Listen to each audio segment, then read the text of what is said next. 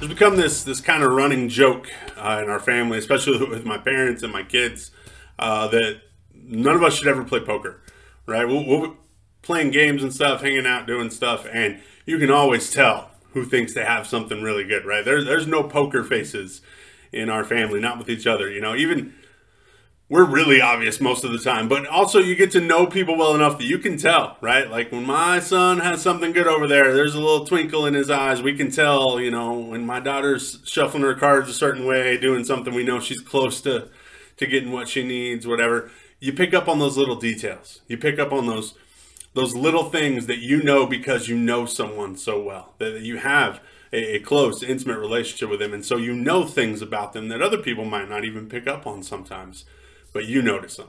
A certain little look, a certain little movement, a certain action. You not only notice it, but you know what it means. And what's really cool about the book of Mark is that we see that. You know, this is these are Peter's recollections of the time he spent with Jesus and the, life and ministry of Jesus. And he, shared these with Mark. And, and Mark's, you know, been writing these down and collecting these.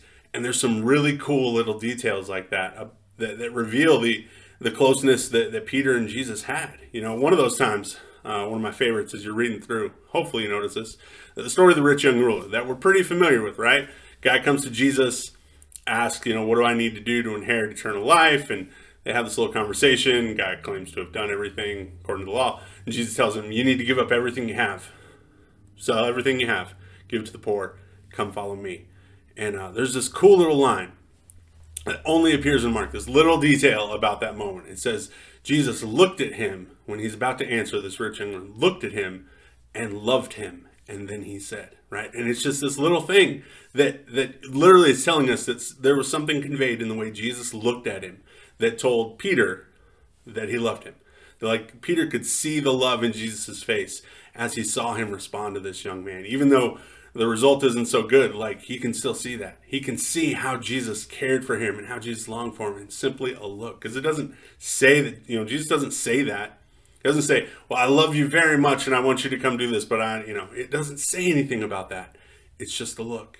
And there's all kinds of little details as you read through Mark about, you know, Jesus it talks about Jesus sighing deeply a couple times, and like you can, you can just feel that this this personal, intimate part of this relationship. It really, really portrays Jesus' humanity really well in the Book of Mark, even which is incredible because it's alongside all these supernatural things that Jesus does.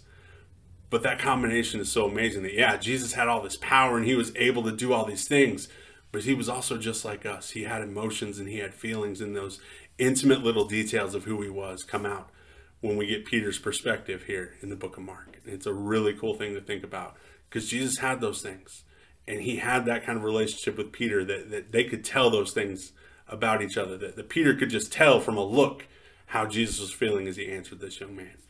Jesus desires that kind of relationship with you and I. He wants all of us to know him that well and have that intimate personal relationship with him. Love you guys. See you soon.